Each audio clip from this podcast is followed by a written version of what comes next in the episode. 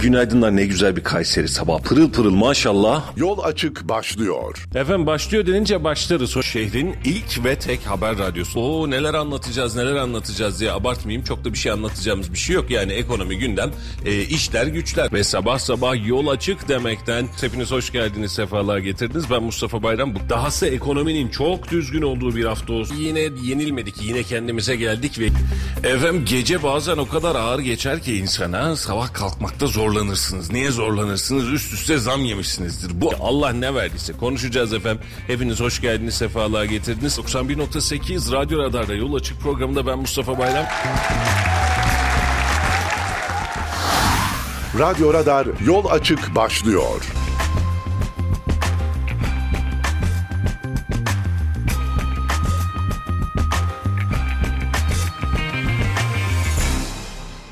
Efendim 91.8 Radyo Radar'dan hepinize hayırlı sabahlar ve günaydınlar diliyoruz efendim. Ufak bir gecikmeyle size merhaba dedik. Hakkınızı helal edin. Yapıyoruz öyle arada bir. Bugün de saat 9'a kadar hatta 9'u birazcık da geçiririz. Sizlerle birlikte olacağız ve memleketin meselelerini konuşmaya devam edeceğiz. Hepiniz hoş geldiniz. Sefalar getirdiniz. Hava yine hafif nemli. Muson iklimine döndük anasını satayım diyor vatandaş.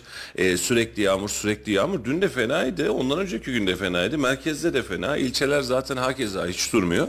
Ee, müthiş derecede üst üste üst üste hani bir gün olur anlarsın iki gün abi kaç gündür e, yani bardaktan boşanırcasına bölge bölge yağmur yağıyor. Rabbim bereketini arttırsın bir taraftan ama e, afet kıvamında Rabbim üstümüzden alsın diyelim. E, zorlanan bölgelerimiz var çünkü yol kapanıyor, sel oluyor, tarla gidiyor.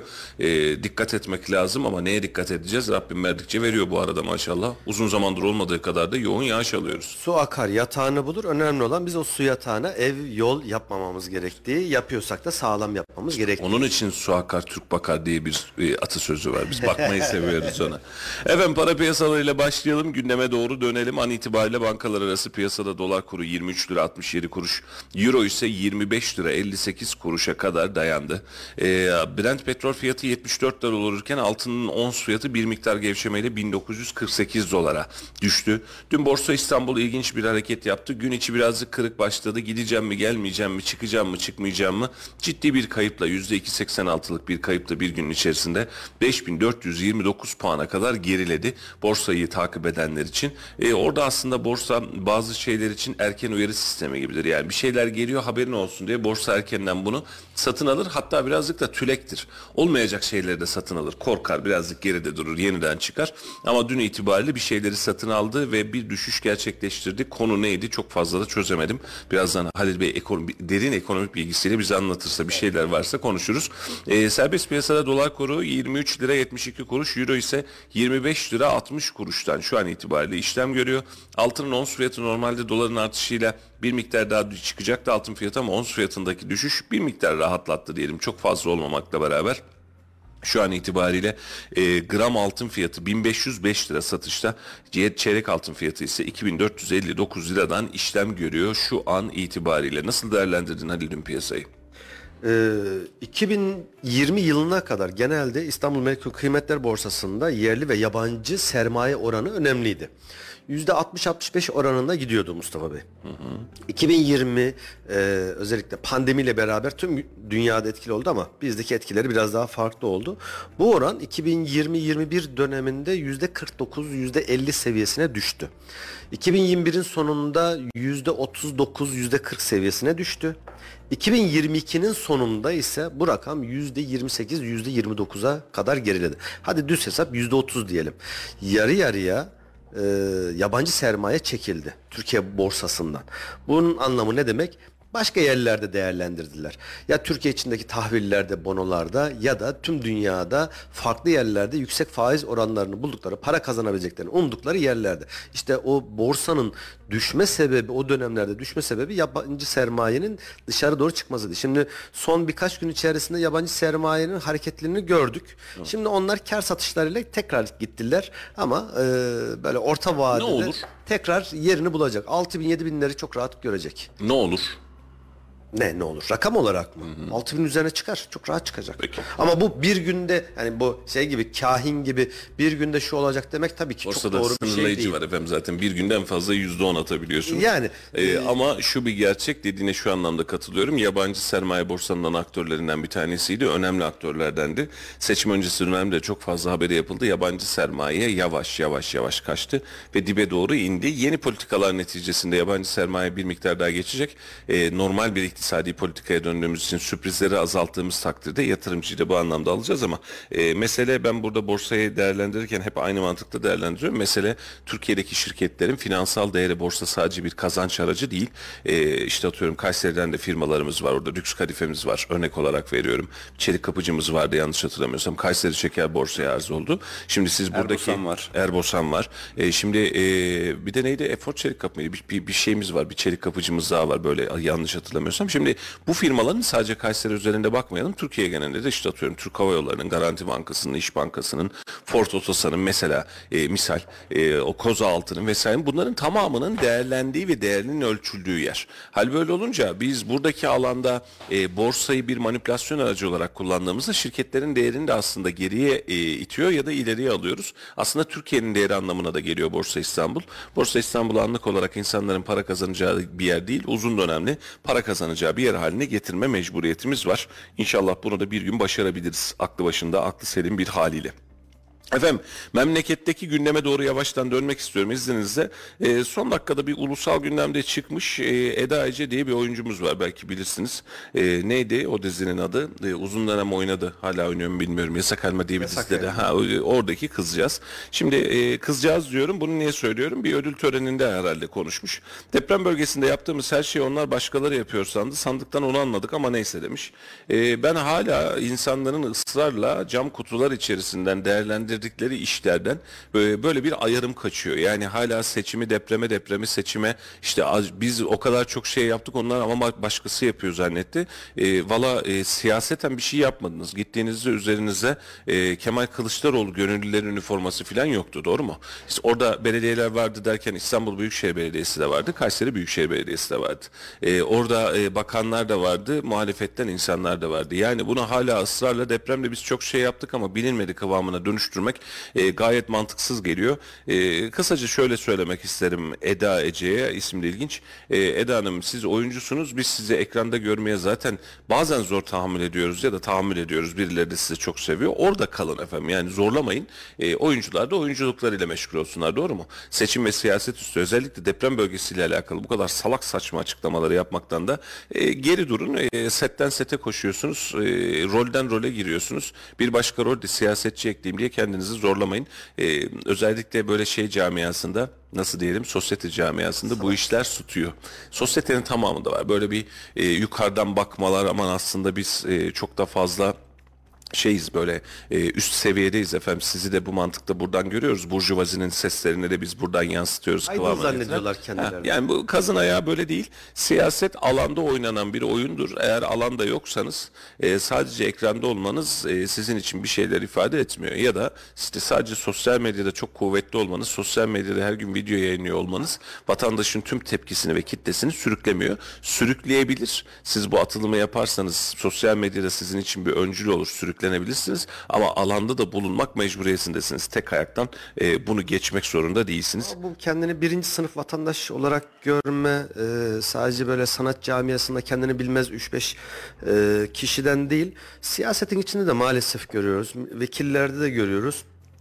Hoş değil. Hani hangi taraf olursa olsun hiç kimse birinci sınıf vatandaş değil. Yani e, kendini aydın gören e, kişiler şimdi burada çok da e, radyoda rütük var. Çok da dile getiremiyorum ama kendini birinci sınıf vatandaş olarak görüp başkalarına böyle yukarıdan bakanlar her zaman için hezimete uğrarlar. Ama Maalesef. işte onlar, onlar kendi içinde güzel oynuyorlar ya. Yani böyle bir e, rahatsız filan diye. E, bir de hakikaten e, şimdi şuradan çıkalım. E, Kayseri gibi merkezdeyiz. Biz İstanbul sosyetesini filan bilmeyiz. Ama Kayseri'nin de kendi içerisinde bir sosyetesi, kendi içerisinde bir zenginler kulübü, kendi içerisinde bir e, güçlüler kulübü, siyaseten güçlüler kulübü gibi adlandırabileceğimiz alanları var. E, şimdi çarşıya çıktığınızda, pazara çıktığınızda, tramvaya bindiğinizde eğer vatandaşın sesini duymuyorsanız oynadığınız ya da bulunduğunuz yer sizin için bir anlam ifade etmiyor. Siz sadece kendi içinizdeki, etrafınızdaki 3-5 kişinin havasıyla yaşıyorsunuz. Hani genelde seçimlerde öyle olur biliyor musun? İnsanlar belli bir e, alana sıkışırlar. E, Halil nereye oy vereceksin? Ahmet Bey nereye oy vereceksin? Aa Mahmut sen de mi oraya vereceksin? Bir baktık 10 kişiyiz, 15 kişiyiz. 15 gün boyunca, 20 gün boyunca kendi içimizde alıyoruz, veriyoruz, söylüyoruz ama sokaktan haberimiz yok. Sonra diyoruz ki nasıl olur ya bu sandıkta kesin bir hile var. Biz kime sorduysak herkes şu partiye oy veriyordu. Doğru mu? Ya kardeşim bir sokağa çık bakalım. Yani bir vatandaş ne diyor bakalım. O asgari ücretli ne diyor? O emekli ne diyor? Nereden bakıyor hayata? Yanlış görebilirsin bunu anlarım. E, ama bu yanlış görmen onların yanlış yaptığı anlamına gelmez. Belki de sen yanlış görüyorsun. Adam bir şey tutmuş ve sen bir şeye ikna edememişsin adamı. İş bitmiştir.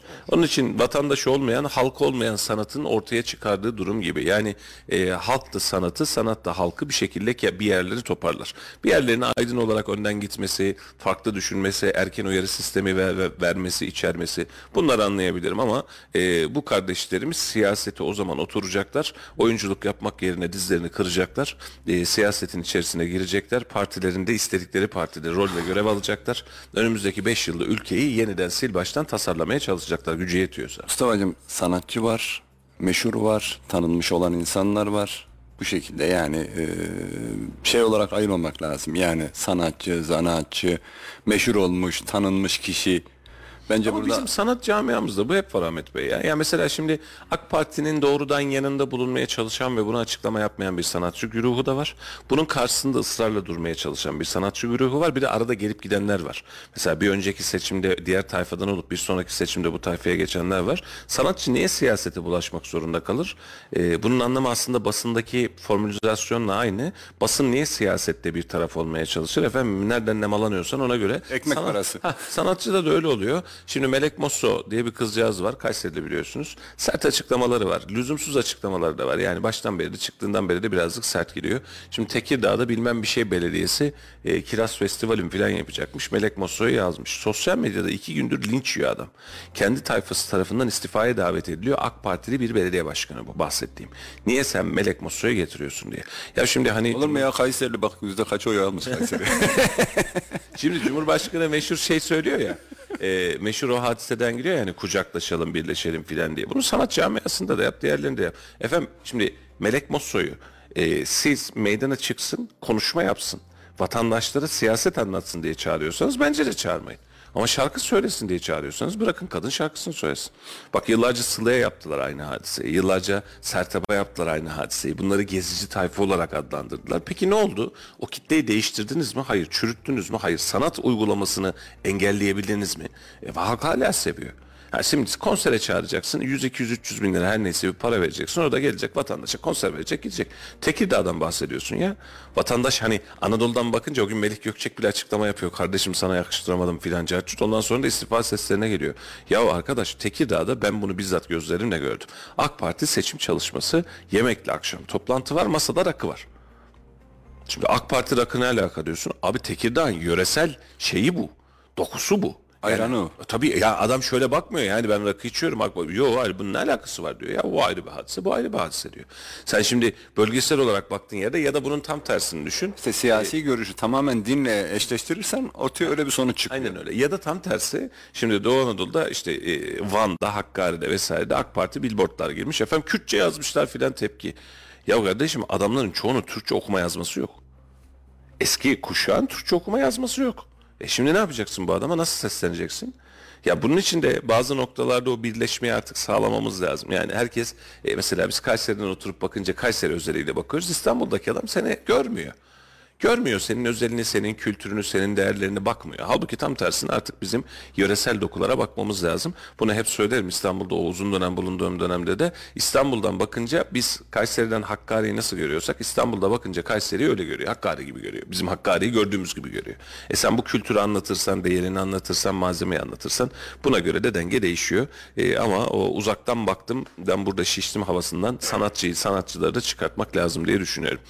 CHP'de hareketlilik var. Özgür Özel CHP'nin genel başkanlığına aday olduğunu açıklamış demiş Murat Arel bir gazeteci.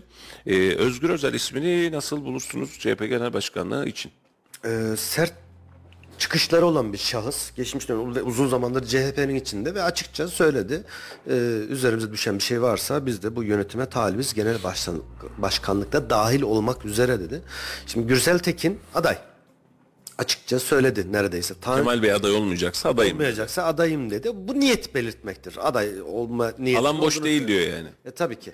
Özgür Özel öylesine. İmamoğlu'nun böyle imalı cümlelerini biliyoruz. devam ediyor. Çıkışları devam ediyor. Ha mesela öbür taraftan da beğenen olduğu kadar beğenmeyen de var. Enteresan bir kişilik. Tan- Tanju Özcan. Bolu Belediye Başkanı. Bolu O- Bey.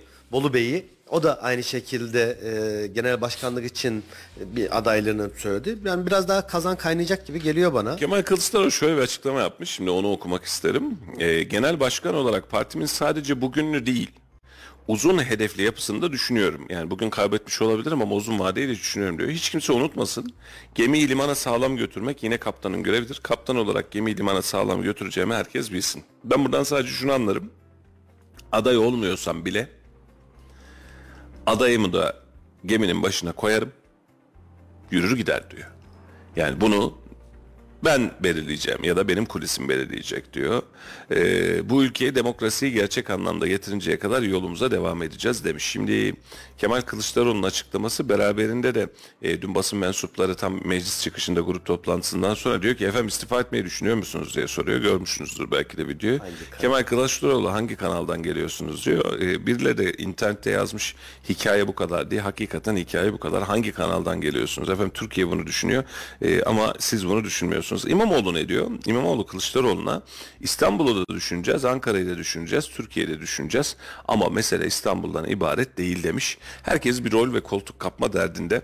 Ama şu dağınık tablo bana şunu gösteriyor. Herhalde Eylül-Ekim aylarında kongreleri o civara geliyor. Eylül-Ekim'de kongre yapacaksın. Kasım, Aralık, Ocak, Şubat, Mart. Önde sonraki 3-4 ay içerisinde yeni bir genel başkanla ya da yeniden güven oyu almış bir genel başkanla yerel seçime çalışacaksın. Bu iş CHP'yi bozar. Ee, ve burada koltuk sevdası CHP'nin e, ve daha doğrusu muhalefetin darlanmasına sebep olur. Yeni Bu bir ayın parti çıkar mı? Bence çıkmalı. Çıkmalı. Çünkü Ama burada da şu hadise olacak Halil. Yeni bir parti güçlü bir siyasi yapılanmayla çıkarsa örnek veriyorum İyi Parti e, ay sonu itibariyle bu ayın sonu itibariyle onların da kongreleri var. Şimdi Meral Akşener muhtemel itibariyle tek aday olarak seçime girecek. Şimdi tek aday. E, grubu değişecek. Partinin işte atıyorum bazı e, blok listeler vesaireleri oluşturacak. Tamam ben yeniden buradayım diyecek. Şu an beklenen yani bugün itibariyle beklenen tablo o yarın bir sürpriz olur bilmem. Şimdi Meral Akşener yeniden seçildiğinde ben İyi Parti tabanı da olsam İyi Parti seçmeni de olsam şunu sorarım. Efendim neyi değiştirdiniz? Bu süreçte neyi değiştirdiniz? Ne yaptınız? İyi Parti'nin ilk seçimi değil bu seçim. Bir önceki seçimde de biliyorsun Millet İttifakı tabanıydı. Ha o zaman bir başarı hikayesi vardı kendilerinin. 2018'de de Cumhurbaşkanlığına Meral Akşener Aynen. katıldı. 7.2 aldı. İşte oradaki yerel seçimlerde özellikle Ali'cim 2019'da herhalde o da yerel seçimlerde şöyle bir hadisemiz vardı, rahatlığımız vardı. İstanbul'u aldık İyi Parti'nin gücüyle, Ankara'yı aldık, işte Antalya'yı aldık filan bu hadise vardı. Şimdi bu seçime geldiğinizde 5 yıl içerisinde bir gram büyümediğinizi görüyorsunuz. E, tam büyüyecek ve umutlanacakken e, devam etmediğinizi düşünüyorsunuz. Şahsi olarak da söylemiştim bu seçimin kazananı ve kaybedeni hatta seçim öncesinde de konuştuk. Siyasi bir tasfiye sürecine girecek demiştik. E, şu an itibariyle efendim İyi Parti hadi kongreyi yaptı net bir söylem başka bir çıkış ve vatandaşı inandıracak bir süreci seçime kadar yeniden ulaştırabilecek misin bilmiyorum. CHP'de durum hiç kimse koltuğunu bırakmasın hele bir devam etsin durumunda bilmiyorum. Ve şu anki gördüğüm dağınık tablo itibariyle yaz içerisinde farklı bir sürpriz çıkmazsa e, İstanbul'da, Ankara'da Millet İttifakı tarafının işi zora binecek. İki, Millet İttifakı bu halde birbirine bağlı ve kenetli halde kalacak olursa içerisindeki içerisindeki yeşil sol varlığını ya resmi ilan edecek ya yeşil solu dağdan indirecek. Doğru mu? Yani barış ortamı Yeşil sağlayacak. Sol'da açıklama yaptı dün. Dedi ki biz e, Ankara ve İstanbul özelinde kendi adayımızı çıkaracağız büyük ihtimalle dedi. Bize dedi kendi tabanımız bunlarla birlikte yol yürümenin doğru olmadığını, Cumhurbaşkanlığı seçiminde kendi adayımızın çıkarmamız gerektiğini söylediler. Biz bu kendi tabanımızın bu cümlelerini aldık. Yerel seçimlerde büyük ihtimalle kendi adaylarımıza çıkacağız diye açıklama O yaptı. zaman kendi adaylarıyla çıkacaklarsa da geçmiş olsun. Ankara ve Bu İstanbul ittifak e, işi bana çok saçma geliyor ya. Değiştirelim ne yapalım? Abi niye parti kuruyorsun o zaman öbürünün adayını destekleyeceksen? Sen kimsin ya? Git o partiye ilhak ol değil mi? Ee, bu kadar basit yani. kendi kendi kendi adaylarını çıkartacaksın. Yüzde bir de olsan, yüzde on da olsan, yüzde altmış da olsan her yerden Cumhurbaşkanlığında, belediye başkanlığında kendi adaylarınla, kendi ideolojinle çıkacaksın. Kendi fikirlerinle çıkacaksın. Neye ortak oluyorsun sen? Danaya girer gibi şeye giriyorlar ya. Seçime giriyorlar bunlar. Bunu Meral Akşener söylemedi mi? Bu bir proje. Proje birlikteliği ve e, Cumhurbaşkanlığı seçiminden sonra proje sonuçlanacak. Menfi ya da müsbet diye açıklama yapmadı mı aylar öncesinde? Sevgili Halil 50 yaşına geldik. Proje. Bu yaşa kadar bir sürü proje yaptık. Adınıza konuşun ben gelmedim daha o kadar. Durun karıştırmayın ortalığı. Tamam ben ona konuşuyorum zaten. Tamam. Bana söylüyor. Kimi projelerimiz tuttu, kimi projelerimiz tutmadı. Tutmadığı zaman ne yapıyorsun? Tasfiye ediyorsun, tararı sineye çekiyorsun. Diyorsun ki ya bu olmadı. Yani iyi niyetle bir proje yaptık ama Zarar projemiz ettik olmadı. vesaire. Yani olarak düşünüyorum. Yani hayatımızda böyleydi. Tabii ki. Bunların öyle düşünmesi lazım. Efendim e, Bekir mesaj atmış. Ahmet abi parti kuyu, kur oy verelim diyor. Bu taraftarlar büyüyor. Hayırlı olsun. Hanım vermez bana. O da iyi. o da iyi Hayır, valla. düşünsene çekirdek aile içerisindesin. Çocuklarla ilgili bir karar almaya çalışıyorsun. Orada bile fikir çatışması. O diyor ki böyle olsun ben diyorum böyle olsun. Şimdi aile içerisinde bir şeyken öyle bir parti kuracaksın. Yüzlerce, binlerce, on binlerce, yüz binlerce insanı Türkiye'nin- o fikre inandıracaksın. Çok zor. Halil'in söylediği noktada şu var. E, gözden kaçırdığımız bir nokta. Aslında Sinan Oğan bu ateşi yaktı. Ne anlamda yaktı? Duruşu itibariyle değil, e, durduğu kitle itibariyle yaktı. Bakın efendim bu memlekette bu partilerin dışında bir alternatif arayan bir kitle var. Niye bu partilerin dışında? Söylemler, eylemler. Şimdi Millet İttifakı'nın problemimiz neydi Millet İttifakı'nda? Millet İttifakı'nın en büyük gol yediği nokta yeşil sollu olan birliktelikti. HDP'li olan birliktelikti yani eski adıyla. HDP'li olan birliktelik sizin kazanabilme ihtimalinizin önünü kesti.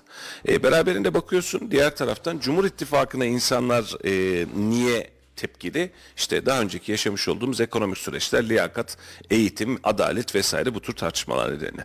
Yeni bir parti oluşmalı mı Halil? Aslında soru bu. Senin sormuş olduğun. Yeni bir parti CHP'nin içerisinden de e, milliyetçi tabanın kendisinden de oluşabilir. Milliyetçi tabanda şöyle bir bağlılık var. O lider doktrin vesaire kıstasları var biliyorsun. Milliyetçi taban İyi Parti üzerinde, e, Zafer Partisi üzerinde, milliyetçi görünen cephe üzerinde yeniden bir parti çatısı altında birleşebilir. Bunun adı MHP'dir, İyi Parti'dir, başka bir partidir, yeni bir partidir bunu bilmem. Ama birleşebilir. Bu seçimde de gördük. %25'i geçen bir oy potansiyeli var Milliyetçi cephenin.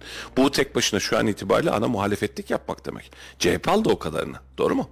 Ana muhalefet partisi olabilirsin. Muhalefet olmuyorsan bile güç olabilirsin. Yani hükümet kurulumunda da bir güç olabilirsin. Tayyip Bey sen Cumhurbaşkanı ol, Bakanlar Kurulu'nu şöyle şöyle tasarlayalım vesaire gibi diyebilirsin. Ee, burada böyle bir e, fraksiyon, böyle bir açılım ihtimali var. Solda da daha önce de konuşmuştuk hatırlarsın. Solun CHP'nin kendi içerisindeki kurumsallığı ve yıllara sahip oturmuş e, nasıl diyeyim e, örümcek ağları diyelim. Yani hakikaten örümcek ağları CHP'nin hareket etmesini engelliyor. Şimdi burada bir bakıyorsun mesela e, il başkanı istifa ediyor yerine il sekreterine getiriyorsun bir yenilenme vesaire yok aynı yönetim kurulu devam ediyor. Ya efendim biz işte bir salın da insanlar yok şeyi bekleyin kongreyi bekleyin. Kongrede kim seçecek il başkanını? Halihazırdaki üyeler delegeler seçecek. Hop yeniden e, aynı mantıkta aynı mantalitede bir iş il başkanı. Peki nasıl çıkacağız bu işin içinden? Hakikaten tüm üyeleri iptal etse sil baştan yeniden üye alıyoruz. Bak tüm hepsini iptal ettik arkadaş. Dosyaları yaktık. CHP'ye madem gönül verdin gel bak bu tüm partiler için söylüyorum. Yeniden gel üye ol. E-Devlet'ten gir üyeliğini yap dese e, herhalde üyelik sayıları yüzde yetmiş filan azalır. Evet. Millet gelmiyor, dönmüyor. Üye yaptığın adam birilerinin torpili Ahmet Bey'e oy versin diye, Halil Bey'e oy versin diye, Mustafa'ya oy versin diye yapmış olduğumuz, e, üye yapmış olduğumuz insanlar. Bu mantığımızda zaten ileri götürmüyor. Siyasi partiler bunun için yeni bir parti, yeni bir heyecan oluşturur mu? Evet oluşturur. Başarır mı? Yerel seçime bir şey yetiştirir yetiştirmez bilmiyorum ama bir şey başarır mı? Evet başarabilir. Biz bunu e, özellikle İyi Parti'nin temayül yoklamalarını gördük değil mi? Evet. Nasıl laçka bir zihniyet, bir e, anlamsız bir strateji olduğunu gördük. Yani o kadar anlamsız ki. Şöyle düşün. e, ben beni seçecek delegeleri ben atıyorum.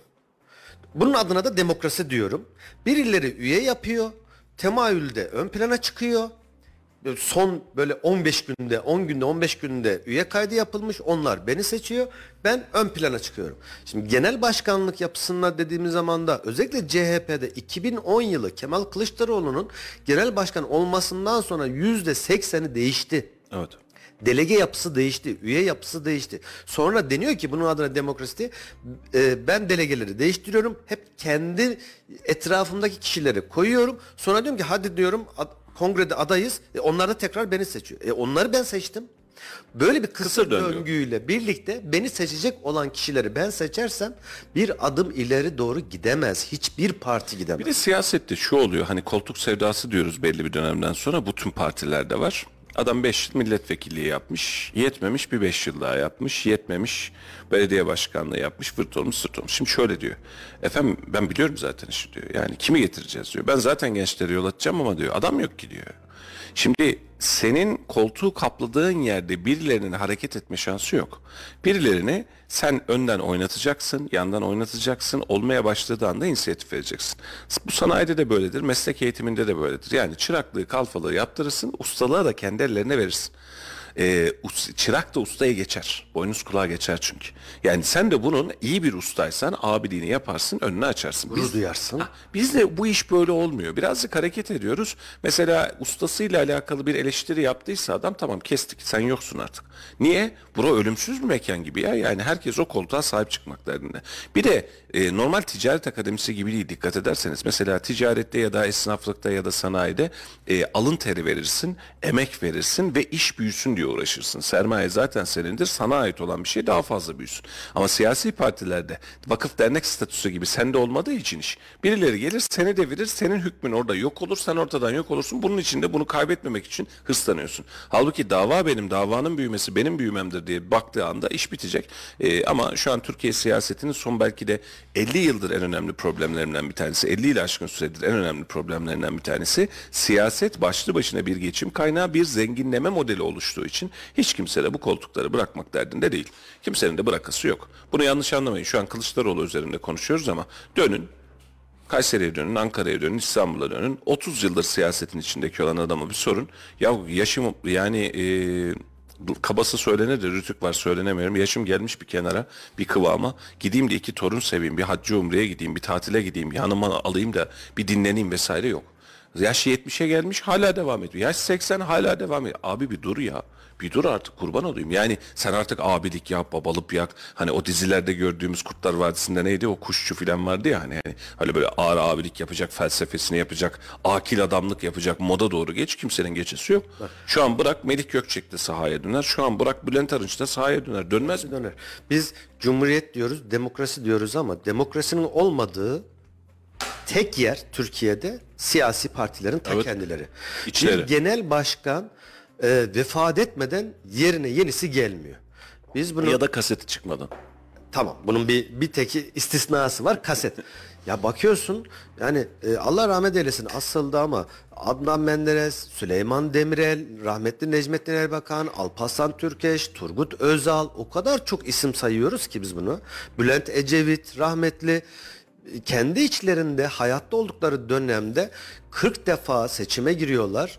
Bazen e, koalisyon, bazen başbakanlık yapmışlar. Gidiyorlar, geri geliyorlar. Gidiyorlar, geri geliyorlar ve yerine kimse geçemiyor. Geçmesi demek ya da karşısına birinin çıkması demek onun için düşman demek. Tabii ki. Her parti için söylüyorum. Bu CHP'de daha fazla. Bak açık söyleyeyim CHP'de çok daha fazla. Şimdi- Sesini çıkaranı anında aforoz Ta- ediyorlar. tarihi şöyle bir hatırlayalım. Süleyman Demirel Cumhurbaşkanlığı yaptıktan sonra Cumhurbaşkanı siyasete dönmez kıvamından dolayı emekli oldu. Şimdi böyle bir literatür var. Dönebilir normalde ama dönmez dendiği için ki dönmüştü de var öncesinde. Şimdi Abdullah Gül mesela Cumhurbaşkanlığından sonra aktif siyasete girmeyeceğim dediği için emekli oldu. Ama dön Tansu Çiller hiç emekli olmadı Tabii. siyasetten tasfiye edildi. Yani Tayyip Erdoğan'ın kazandığı seçim döneminde hatırlarsınız Tansu Çillerler, Mesut Yılmazlar siyasetten tasfiye edildi. Yani artık görmek istemiyoruz kıvamına geldi. Fatura üstlerine yazdık gönderdik. Ama yoksa eğer bırakmış olsaydın Tansu Çiller hala açıklama yapıyor mesela bu yaşında. AK Parti'ye de destek veriyor. Yani e, bu insanlar mecburiyetten tasfiye edildi. Yoksa Süleyman Demirel filan, Turgut Özal ölene kadar makamındaydı. Doğru mu? Süleyman Demirel emekli oldu. Emekli olduğu için emeklilik kıvamında emekli cumhurbaşkanı olarak vefat etti. Ee, yine eskilerden bir bak işte Adnan Menderes diyorsun adamı idam ettiler. Yoksa da daha hani ömrü yettiği kadar vefat ettiği kadar devam ederdi muhtemel itibariyle. Yani bu bizde artık bir kültür haline gelmeli. Efendim bir dönem yaptın iki dönem yaptın. Sen sağ ben selamet. Hatta benim meclisle alakalı zamanında şöyle bir projem vardı. Mecliste bir e, pozisyon oluşturalım. Nasıl bir pozisyon? Efendim üniversite mezunu olsun 4 yıllık örnek veriyorum. Yani bu kriter. En az bir yabancı bir dil bilsin. Bu da kriter. Tamam Türkiye'de bu kadar kaç tane insan var? bu kriterleri sağlayan örnek veriyorum 5 milyon tane insan var. İşte belli bir yaşın üstünü geçmiş olsun, suç kaydı bulunmasın, vırt zırt. Bu insanları sormayacaksın. Ahmet Bey efendim diye sormayacaksın. Bize ne lazım? Alt üst tane milletvekili lazım. Sondajlı ama kura sistemiyle biz Ahmet Bey'e diyelim ki Ahmet Bey iki yıl boyunca Türkiye Büyük Millet Meclisi'nde vatani görevinizi yapacaksınız. Nasıl yani? Efendim milletvekilisiniz. Milletvekili maaşınızı alacaksınız. Size çıktı. Ahmet Bey'in haberi yok bundan. Herhangi bir talebi de yok. Aday filan da değil. Vatandaşın zaten öngörüsünü almak değil mi burada diyetimiz? Memleket adına hiçbir zenginlik buradan elde edemezsiniz. Her işinizi donduruyorsunuz. Geliyorsunuz. iki yıl boyunca millet adına el kaldırıyorsunuz. indiriyorsunuz. Gidiyorsunuz. Bu bile bir yöntem. İşte Mustafa'cığım burada şöyle bir şey var. Zannediyorum siyasetle bu kadar çok fazla uzun süre uğraşmış insanların dışarıda başka bir hayatları yok. Yok. Yani olmadığı için şey yapıyorlar. Şimdi ben hemen burada bir empati yapıyorum. Yani biz bugün mevcut işimizle uğraşmasak herhalde hobilerimiz, şeylerimiz hani kendimize ayıracağımız zaman, Balığa ailemize ayıracağımız zaman e, kaç senedir gitmiyorum? Üç senedir balığa gitmiyorum ben. Yazın hallederiz. Hani bu tür bu tür şeyler var. Hani kafamızda ama onların sanırım böyle bir olguları yok. Yani kafalarında ben bu işi yapmazsam hiçbir şeyim olgusu ya da o makamın verdiği yetkiler, rahatlık herhalde bundan uzaklaşmak istemedikleri için böyleler. Ee, dünyanın gelmiş geçmiş en güzel sinema filmlerinden bir tanesi. IMDb'si en yüksek olan Esaretin Bedeli diye bir film var. Hatırlayın o filmi. Ee, bir karakter vardı. Yaklaşık 50 yıl hapishanede yaşamış ve sonrasında e, tahliye oldu. Tahliye olduğunun ertesi günü intihar etmişti. Hatırlıyorsunuz. Hatırlıyoruz. Benim yaşamım Duvarın diyor- şey tahtaya da yazı yazmış değil mi? Duvara yazı yazmış. Duvara da yani tavana da kolonlara da yazı yazmış.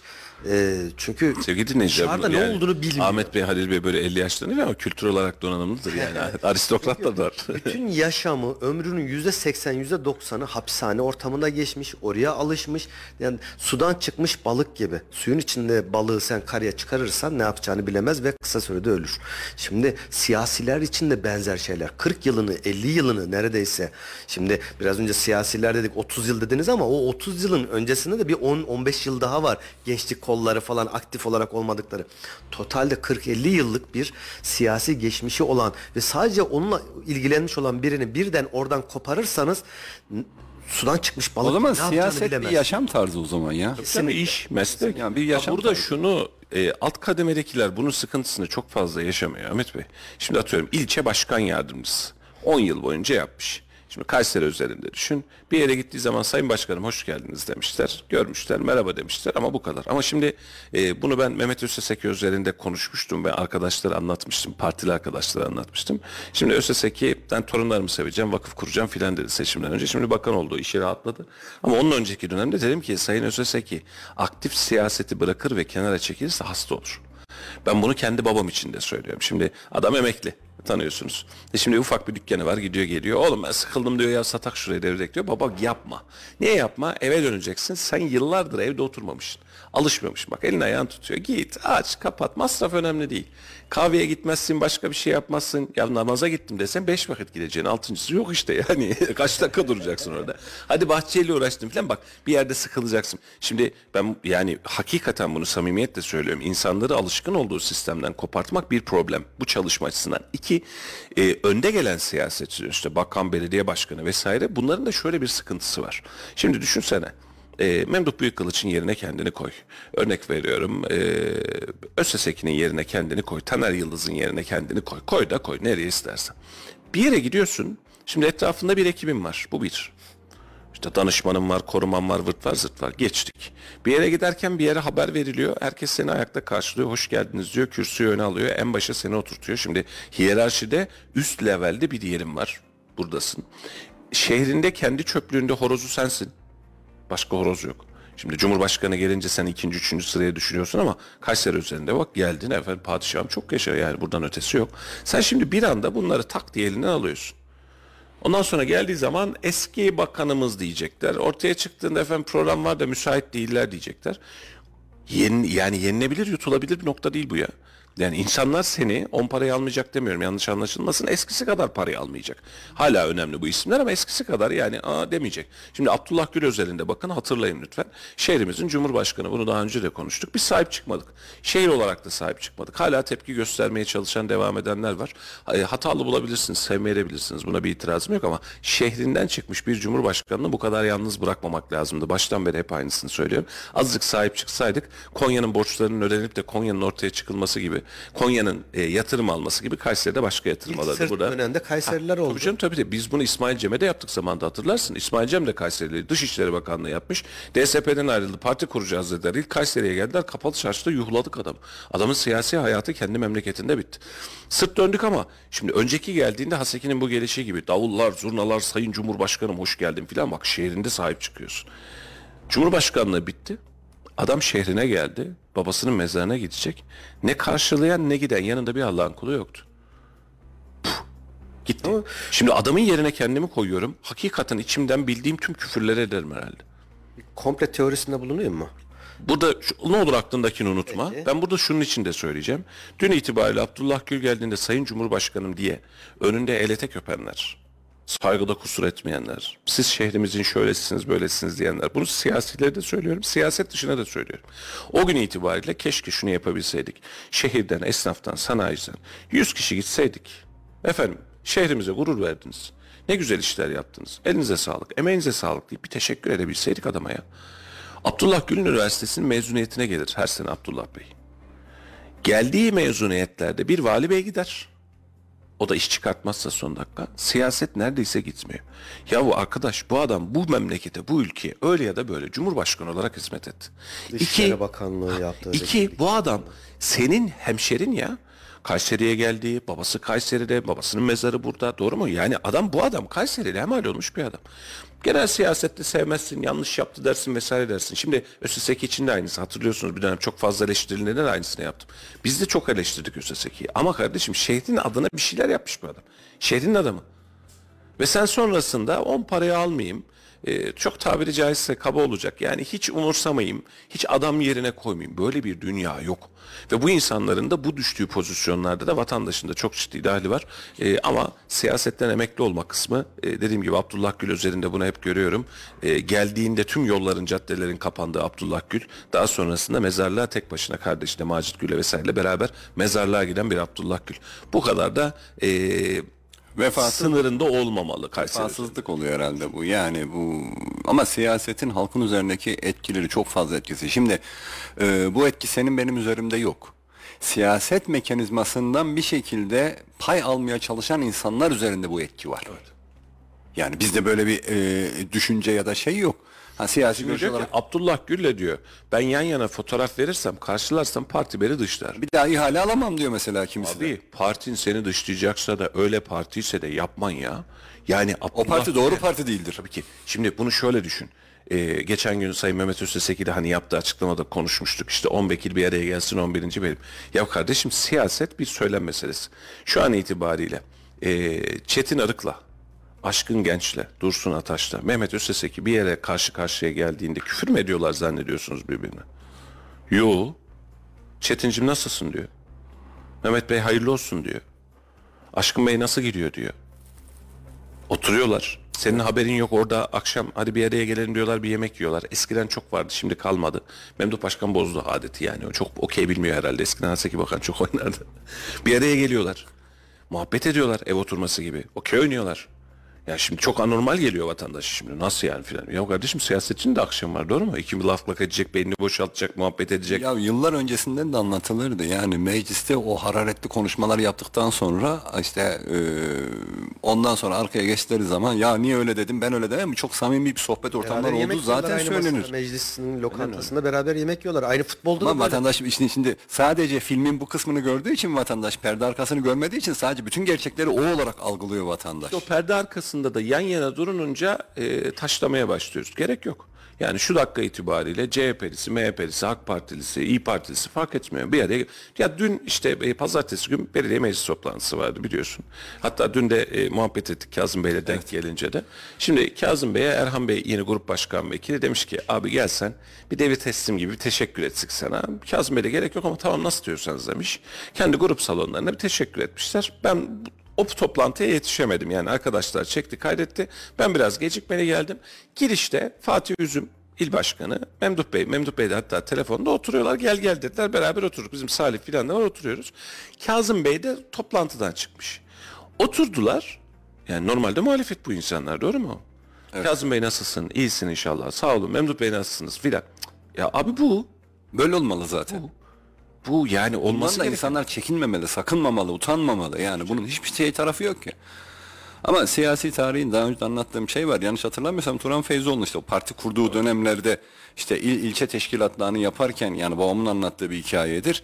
Ee, ilçe ilçe geziyorlar, teşkilat kuracaklar, şey yapacaklar. Sonra gittikleri bir herhangi bir ilçede diyorlar ki ya buranın işte hani e, ilçe teşkilatı kuracağız. Buranın sevilen eşrafı, esnafı, işte tüccarı ya da işte ağası kimdir? Hani ona teklif edelim, şey yapalım.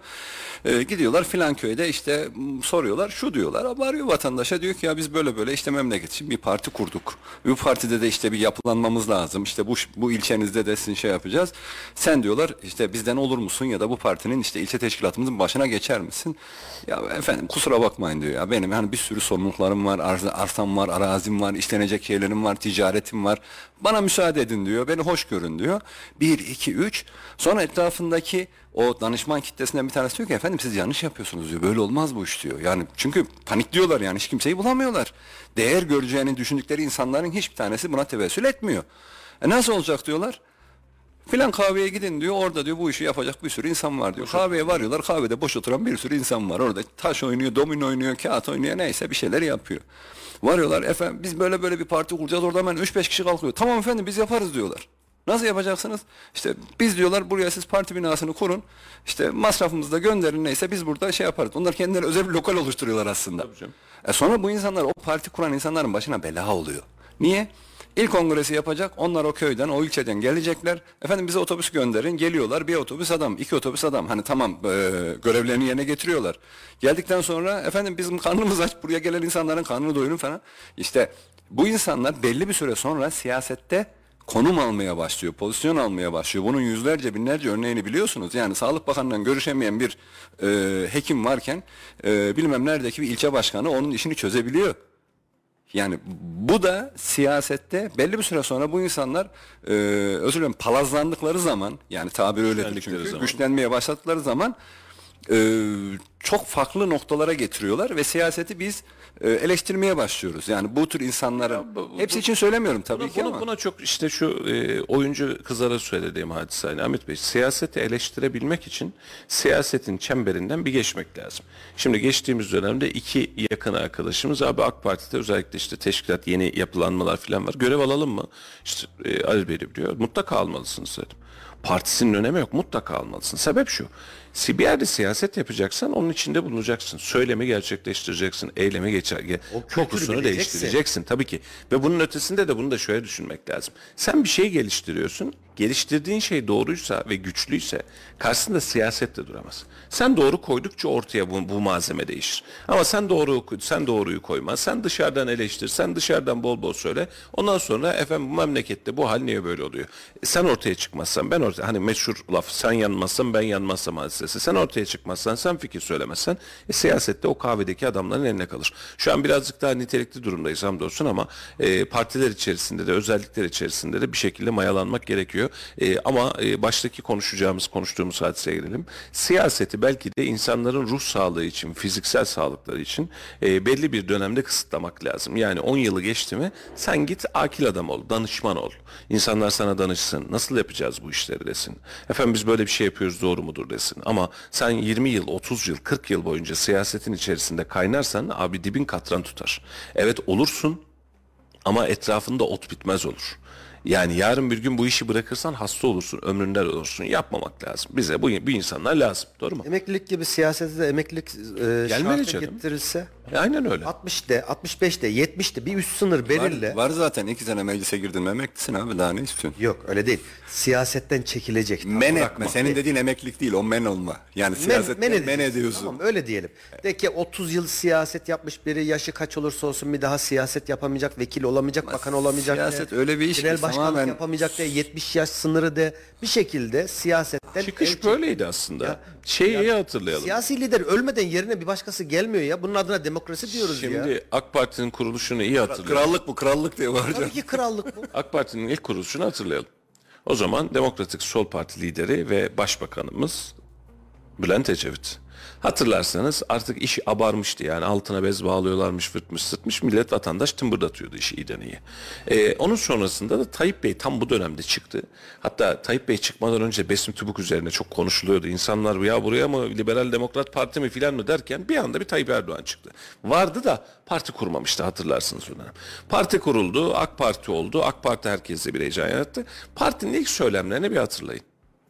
İki dönem, üç dönem kuralı. Üç dönem O dönem konuşuldu. Hangi dönem uygulandı? Onda bile şey oluşturduk. E, nitelik oluşturduk. Dedi ki evet efendim üç, iki dönem, üç dönem ama işte arada bir atıl dönem var bu sayılmaz. Peki.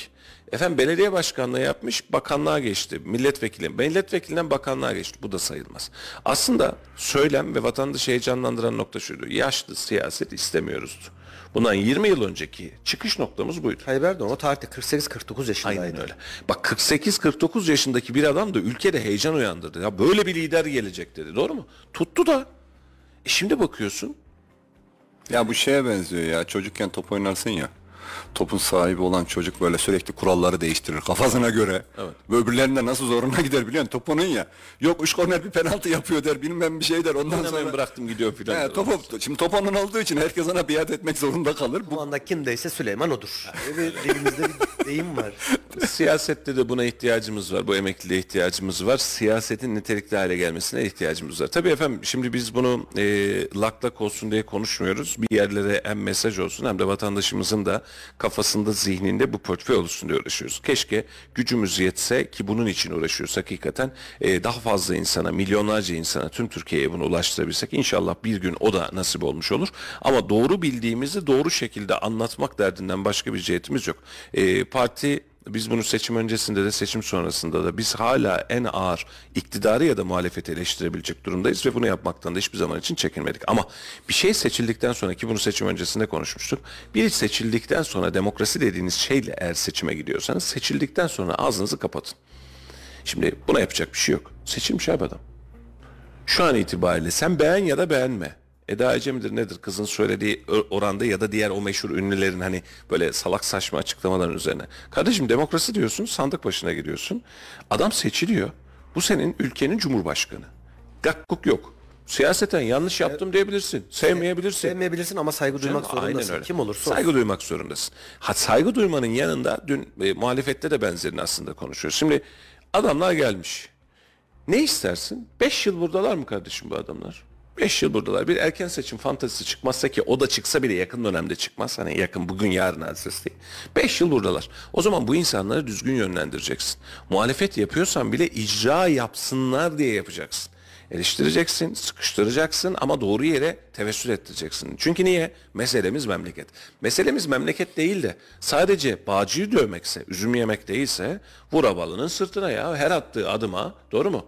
Siyasetçi hangi siyasetçi? Her attığı adıma laf kul, kulp takabileceğin yerin var. O zaman da toplum sana inanmıyor zaten. Toplum umursamıyor o zaman seni. Şu an geldiğimiz nokta zaten bu. Sen tepeden bakarsan, e, sana oy vermeyen insanları farklı algılarsan, yok bidon kafalı dersen, cahil dersen, koyun dersen, Kemal Kılıçdaroğlu'nun dediği gibi 500 TL köyde yaşayanlar, onlar bize kaybettirdi gibi söylemlerde bulunursan, üstten bakarsan, kusura kalma, 40 sene daha hükümetin başına gelemezsin.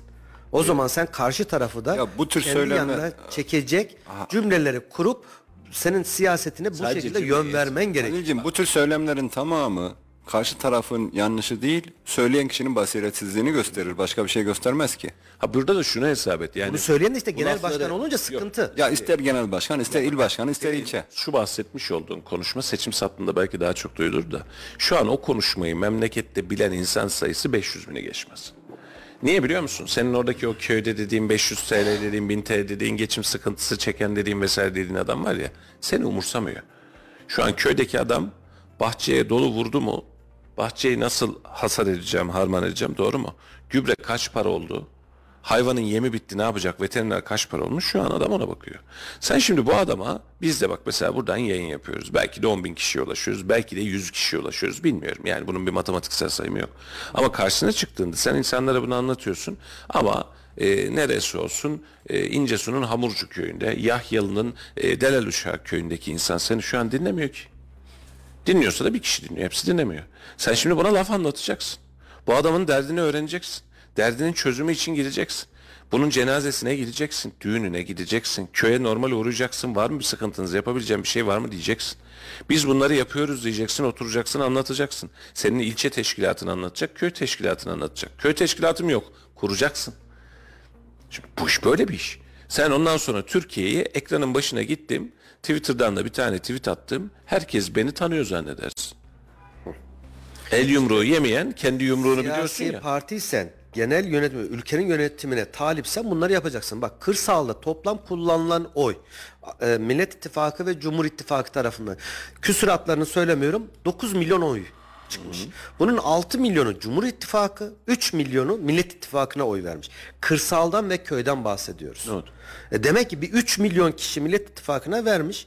E 6 milyonu da hani o küsuratlarını söylemiyorum. Cumhur İttifakı'na Cumhur İttifakı'na vermiş. 3 milyon kişi. Bize diyor kaybettiren o aradaki 3 milyon diyor. E o zaman sen ulaşamadıklarına ulaşacaksın. Ulaşamamışsın. İddia edeceksin. Ya o. Halil, şimdi bunu seçim öncesinde de konuştuk. Kayseri özelinde muhalefetin il ve ilçe teşkilatlanmasına oturalım. Lütfen bir bakalım. Bak başka ile gitmem. Bilmem, tanımam. Bilmiyorum. Yani işte atıyorum Bolu'da ilçe teşkilatlanması nasıldır partinin? Vallahi bilmiyorum. Ama ben Kayseri üzerinde bunu sana söylerim. Bir taraf parti mahalle teşkilatı mahalle sorumlusuna kadar atamış ve alanda bulunmuş. Belediyeler elinde alana nüfuz etmiş. Belediye başkanı şimdi merkezde bunu yaşayamazsın da küçük bir ilçe belediye başkanına git. Gelen geçen selam veren herkesi adıyla tanır. İçeride bir teşkilat var, parti var vesaire var. Sen şimdi bir mesela CHP ve İyi Parti özelinde İttifak modeli Kayseri'de bunlar ya Millet İttifakı. Kaç ilçede varsın? Kaç köyde varsın? İlçe teşkilatı nasıl? Nasıl ya? Senin ilçe başkanını bazen sen bile tanımıyorsun. İlçeye başkan atamışsın, kongresini yapmışsın. Tamam başkanlık çıktı demişsin. Bazı ilçelerde gürül gürül çalışıyorlar. Bak güzel çalışan ilçeler de var. Bazı ilçelerde adı bile yok. Kimse tanımıyor.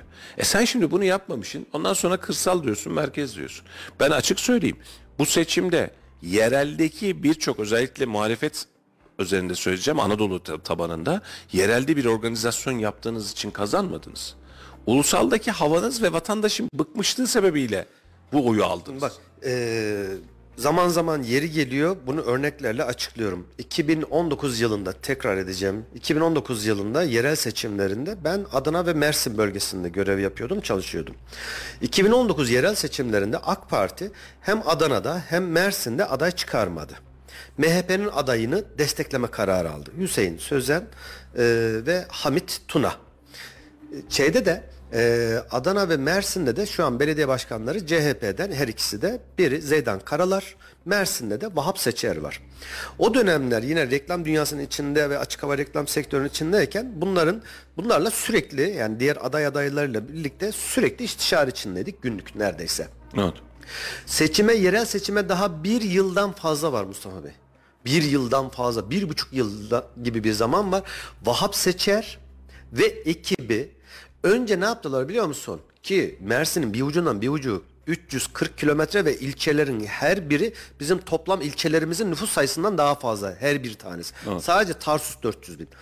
Gittiler köy köy, ilçe ilçe dolaşmaya başladılar. Kapı kapı. Şimdi e, MHP tarafıyla görüştüğümüzde dedim ki bakın siz burayı kaybedeceksiniz. Daha aylar var. Bunlar hiçbir şey yapmıyorlar. Nasıl olsa diyorlar 2014 yerel seçimlerinde e, MHP ve AK Parti'nin toplam oyları %64-65'leri buluyor. Dediler ki ya biz 10 puan bile kaybetsek 54-55'te geliriz. 15 puan bile kaybetsek e, oy potansiyeli kaybetsek e, gitse 50 ile yine seçiliriz. Yapmayın. Yanlış yapıyorsunuz diye defalarca söyledik. O kadar kendine güven. Ama bunlar ne yaptılar? Hem Adana'da hem Mersin'de köy köy. İşte o cahil dediğimiz 500 lira dediğimiz evlere girdiler. Evet. Seçimin sonucu ne oldu? Hem Adana'yı hem Mersin'i CHP'li belediye başkanları aldı. Laf olsun diye almadılar. Kendi kendilerine oy vermediler. Çalışarak Her bir aldılar. kişiye dokunarak bunu yaptılar. Bak araştırsınlar, gitsinler Adana, Mersin'de Vahap Seçer ne yapmış? Zeydan Karalar ne yapmış? Bak beğenirsin beğenmezsin başarılı belediye başkanı dersin demezsin. şimdi bunu Ama şöyle seçimi düşün. kazanma süreci iyi bir hikayedir. Şimdi e, bunu şöyle düşünelim. Senin Adana Mersin'i bizim dinleyiciler çok fazla bilmez şahıslar ve isimleriyle ama e, burada şöyle düşünelim. E, belediye başkanı var ki e, nakış nakış belediyesini dokumuş. Özellikle küçük belediyelerde bu çok fazla var. E, Özvatan Belediye Başkanı. Hadi değiştir. Ben bırakıyorum demedikten sonra hadi değiştir. Yıllara sahip adam gitmiş kamyonun üstünde şoförlüğünü yapmış oraya gitmiş buraya gitmiş ilçesinin tüm sorunlarına gitmiş. Hadi değiştir ya. En baba yiğit partiyim de gittim Özvatan'a ben aday koydum de alamazsın. Hizmetin bir karşılığı var. Döndük teşkilatın bir karşılığı var. Ama sen oturduğun yerde e, büyük büyük laflarla büyük büyük lokmalarla ben bunları bunları konuşacağım de iyi kötü çalışanları listelerin içerisine koyma ondan sonra da sonuç bekle. Çok beklerler daha çok bekleyecekler de bu gidişte. E, ama e, programın başına senin sorduğun soru bence önemli bir e, gündem içeriyor. E, yapabiliyorsak efendim mümkünse e, yeni bir siyasi oluşum, heyecan uyandıran bir siyasi oluşum Türkiye'ye iyi gelir. İktidar olur demiyorum. Ama muhalefeti de tasarlar. Hani demiştin ya biraz önce e, komple teorisi demiştim ya. Sözünü unutma demiştin. Unutmadım o sözümü. E, Cumhurbaşkanı Recep Tayyip, Sabahtan Er- beri bu anı bekliyorum diye. Tayyip Erdoğan'ın yemin töreninde e, şimdiye kadar hiç bulunmayan yani o ne diyeyim limoni ilişkilerden dolayı Abdullah Gül vardı. Ne oldu? e, önemliydi. Orada karşılıklı bakışmalar, tebessümler vardı böyle ekranlara yansıyan. Komple teorisi şu. E, bir taraftan Deva Partisi, Gelecek Partisi, Saadet Partisi. Abdullah Gül bu üç partiyi bir araya getirse ne olur? Ana muhalefet olmaz. Başına da geçse, ana muhalefetlik için değil. Başına da geçse ve sonrasında Ya bıraksın aynı bıraksın diyoruz sen daha başına geçsin diyorsun ya. MHP Bırak Allah'ını seversen. MHP'nin gibi e, dışarıdan da o grup kurma çoğunluğuna da ulaşacaklar. 30'un üzerinde bir vekillikle e, tekrar e, AK Parti hükümetini ya da Cumhur İttifakı'nı desteklese ne olur? Olmaz. Komple teorisi. Abi Niye olmasını gördük o söyleyeyim. dediğin gazoz ağacı burada yetişmiyor. Yok yani bıraksın Niye- diyoruz daha. Niye olmadığını söyleyeyim. Üçünü bir çatı altında bir parti bayrağı altında birleştir. Adı A partisi B partisi olsun. Peki. Bu parti tabanları nereden kaçan partiler? AK Parti'den kaçanlar. Bahsettiğin üç tendans e, ana muhafazakar kitleyi oluşturduğu için bunlar MHP tabanından CHP tabanından filan gelmedi. Şimdi bunu basit özellikle söyleyeyim. Gelecek Partisi ve Deva Partisi seçimden önceki gün deselerdi ki biz AK Parti'yi destekliyoruz deselerdi. Zaten oy oranları çok fazla yok da. Oy karşılığı kalmaz. Buradan kaçmış, tepki göstermiş, burada bir parti var diye gelen insanları yeniden aynı yere götüremezsin. Abdullah Bey bir şeyin başına geçebilir, bunları organize edebilir, bundan bahsetmiyorum. Bak bu, bu bir ihtimal. Ama bunu yeniden döndüm, ben siyasete döndüm ve AK Parti'yi destekliyorum kıvamı. E niye çıktın ki o zaman? Niye çıktın? Burada ayrışman lazım siyaseten ki yaptığın söylemin ve eylemin bir ay esprisi olsun. Ben, Ben- söyle, söyledim kayda geçti. Sil abi kayıtlarda. Silin abi lütfen rica ediyorum silin. Yani böyle söyledim kayda geçti diyor bana de- derin devlet muhabbeti Yok ya yaptırıyor. yapmıyorum sadece bu benim şahsi fikrim herhangi bir yerden duymadım Bey- herhangi bir şey. Bu kendi sadece kişisel Abdullah görüşüm. Bey vakti zamanında siyasete dönebilecek olsaydı Türkiye'de önemli etkileri olurdu. Hemşerimiz diye söylemiyorum e, ama birazcık e, korkak bir hemşerimizdir Abdullah Bey. Bak severim. Destek vermediğimiz için üzüntülerimi de biraz önce beş belirttim programın içerisinde.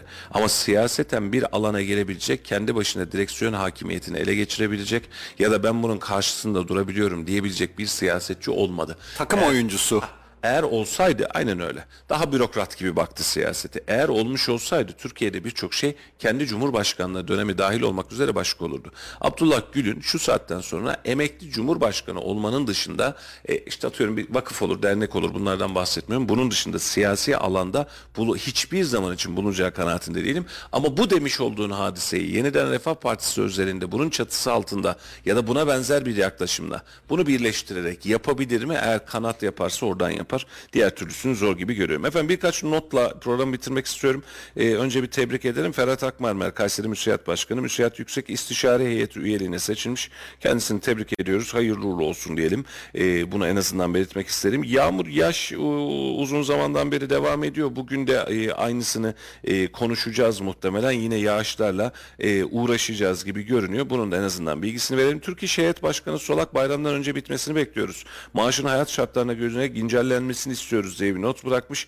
E, bayramdan önce asgari ücretin ne kadar olacağını belirlemek üzerine bir çaba devam ediyor.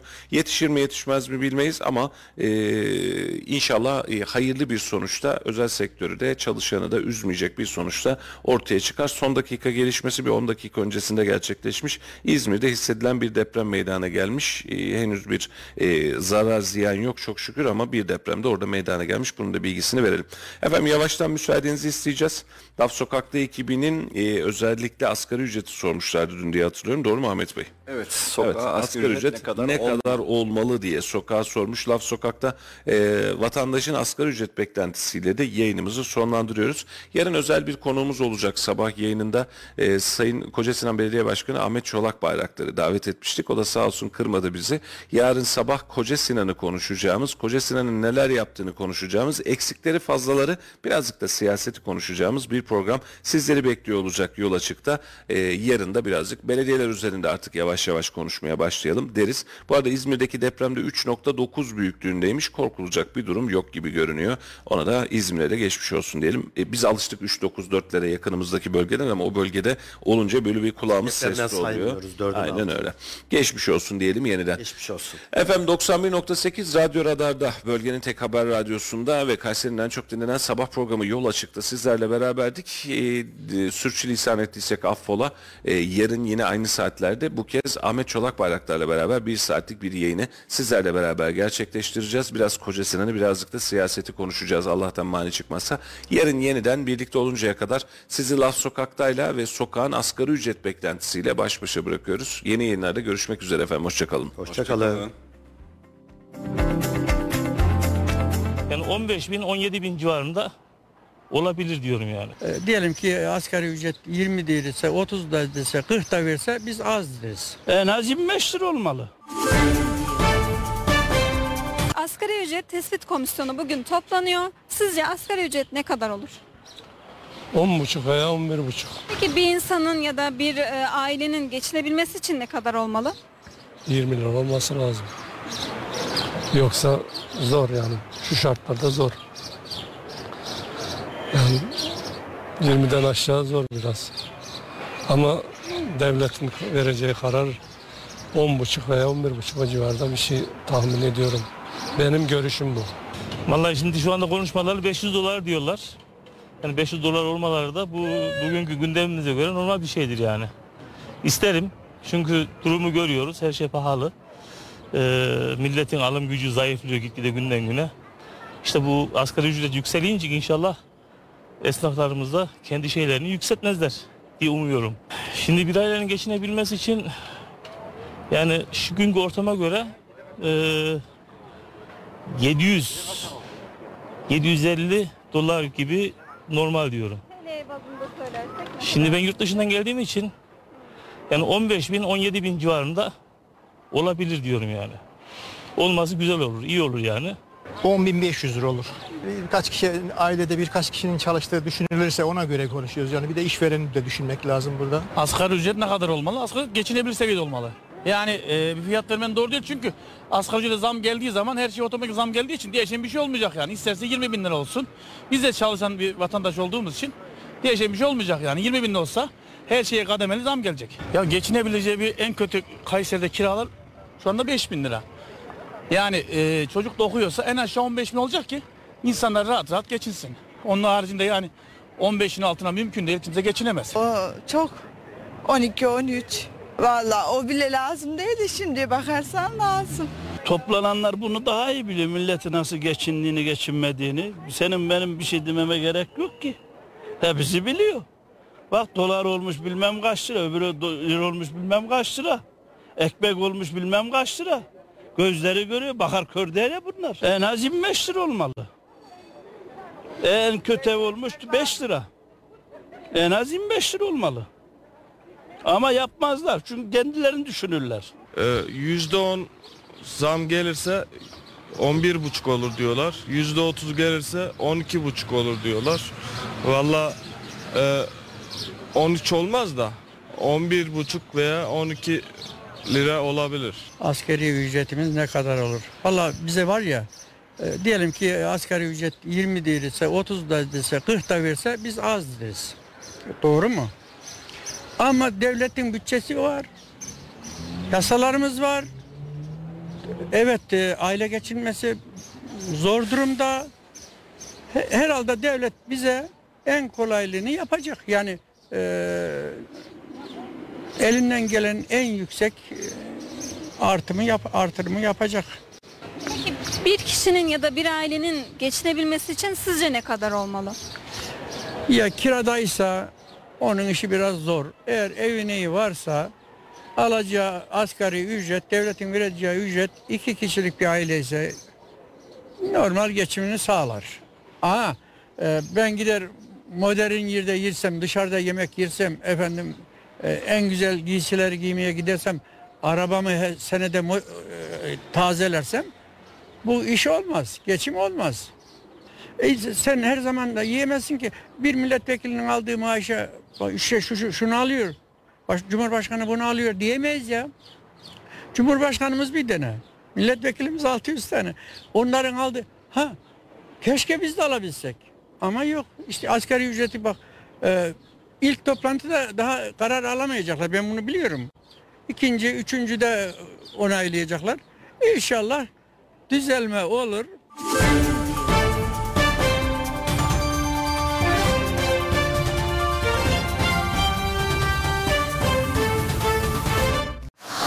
Radyo Radar yol açık sona erdi.